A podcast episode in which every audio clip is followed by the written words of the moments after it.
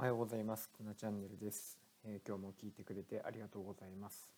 えっ、と昨日の朝、えーまあうちの子供が、えー起きてくるのがちょっとグダグダで、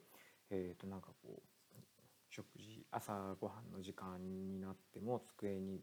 えーこううつ伏せになった状態で、えーなかなかこう起きれずにいました。えーとですね、え前の日に、えー結構サッカーの試合もがっつりやったり、え疲れていたのかなっていうのもあるし、えやっぱりこう平日っていう、ね、3連休明けのスタートっていうところがうんやっぱこう気持ち的にこう上を向かないところがあるのかなとも思ったんですけども、えま、そんな時にちょっと妻と話したことが、え平日の方が楽しいなって感じられたらいいよねっていう話をして、えーいました。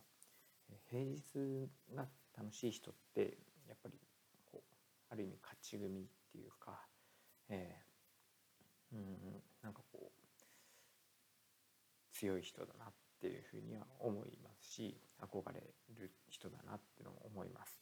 で、えー、とどうしても、まあ、こう平日と、えー週末のこう垣根ができてしまうんですけど、えーまあ、自分の仕事上もやっぱり平日休日っていう関係考え方が、えーあるし、えーその平日をなんとかこう乗り切らなきゃなっていうような、えースタイルで今回っているんですけど、まあ、この平日休日の、えー垣根をとにかく、えー取っ払っていくことだったり、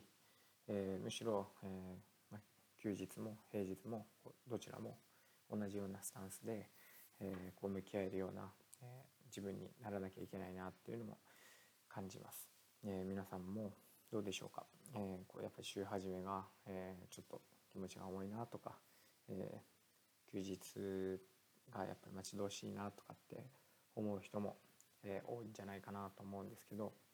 えーそこで、えー平日をこうやっぱり強く、えー楽しく、えー生活できるっていうのはすごく大事なことかなというふうに